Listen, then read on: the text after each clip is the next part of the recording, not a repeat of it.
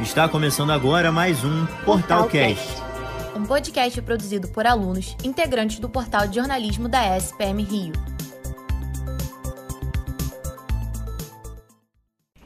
Olá, sejam bem-vindos a mais um episódio do PortalCast. O meu nome é Vitor Renato. E o meu é Júlia Viana. No episódio de hoje, nós vamos falar sobre os altos e baixos do Rock in Rio 2022, segundo o público presente. Chegou ao fim mais um ano do festival. A nona edição contou com mais de 140 bandas e artistas divididos em 5 palcos, incluindo nomes gigantescos da música mundial, como Coldplay, Dua Lipa e Justin Bieber. Quase 700 mil pessoas lotaram a Cidade do Rock durante os 7 dias. Como de costume, a qualidade das apresentações ganhou destaque, como o show da banda britânica Coldplay, que foi um dos mais comentados. A particularidade desse show foram as pulseiras distribuídas para o público, que piscaram durante toda a performance. O acessório é utilizado frequentemente pelo grupo, que incentiva o retorno dele para diminuir o consumo de plástico. Pedro Modesto, estudante de jornalismo, estava presente nesse dia e destacou o esforço da banda para se conectar com os fãs brasileiros. Foi o melhor show do Rock in Rio, assim, né? Por toda a estrutura que eles trouxeram da turnê, o palco, as pulseiras que todo mundo pegou.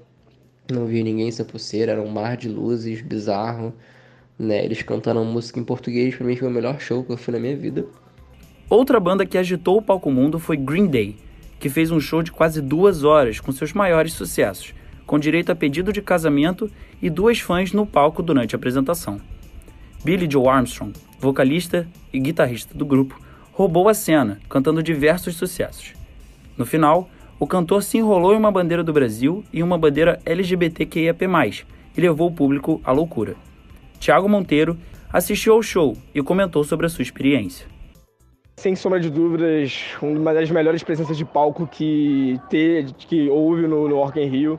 O show do Green Day foi espetacular para mim, foi o melhor disparado de todos.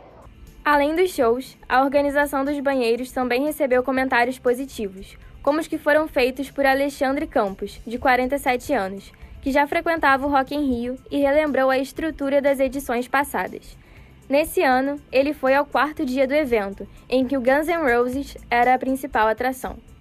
Esse ano, os banheiros estavam mais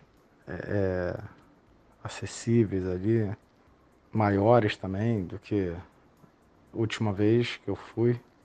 No último dia, a atração principal era da cantora britânica Dua Lipa, que fechou essa edição do Rock in Rio. Apesar disso, portais como Wall e G1 destacaram o show de Ludmilla como o melhor da noite. O público chegou até ultrapassar o espaço pensado para o palco da apresentação. Lucas Nascimento estava no palco Sunset e afirmou que a brasileira roubou a cena no 7º dia. Foi um dos melhores shows que eu já fui assim na minha vida. Ela entregou uma performance muito boa. A questão da infraestrutura estava muito boa, a qualidade dos telões, o som estava muito bom. Sim, foi excepcional. Por outro lado, foi a má organização de alguns setores que ganhou destaque. Problemas com o áudio no local e o preço elevado dos alimentos também foram questões bastante comentadas. No caso do Bob's, os sanduíches tinham preços entre R$ 28 e R$ 40 reais. Já no Cinemark, pipocas estavam entre R$ 25 e R$ 55 reais. Falando das bebidas, um copo de água custava R$ 6 reais. Enquanto refrigerantes e cervejas estavam entre 9 e 15. Os preços das coisas estavam bizarros, né? Tipo, comprei 2 esfirras por R$36, né? Então, estava muito caro. A apresentação de Avril Lavigne foi polêmica por ter acontecido no palco Sunset e não no palco Mundo. Depois de 8 anos desde a sua última vinda ao Brasil, a cantora canadense era muito aguardada, digna de receber uma atenção maior do festival. Segundo Thiago Monteiro, o show poderia ter sido bem mais aproveitado no palco principal.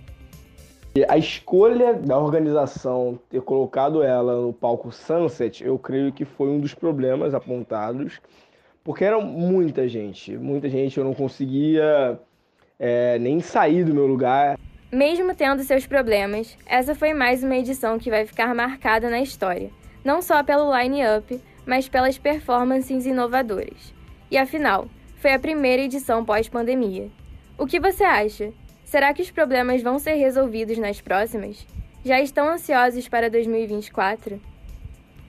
Esse podcast foi uma produção dos alunos de jornalismo da ESPM Rio. Locução por Júlia Viana e Vitor Renato. Edição por Vitor Miguel. Supervisão por Ana Júlia Paixão, Fabiano Cruz e Maria Eduarda Martinez.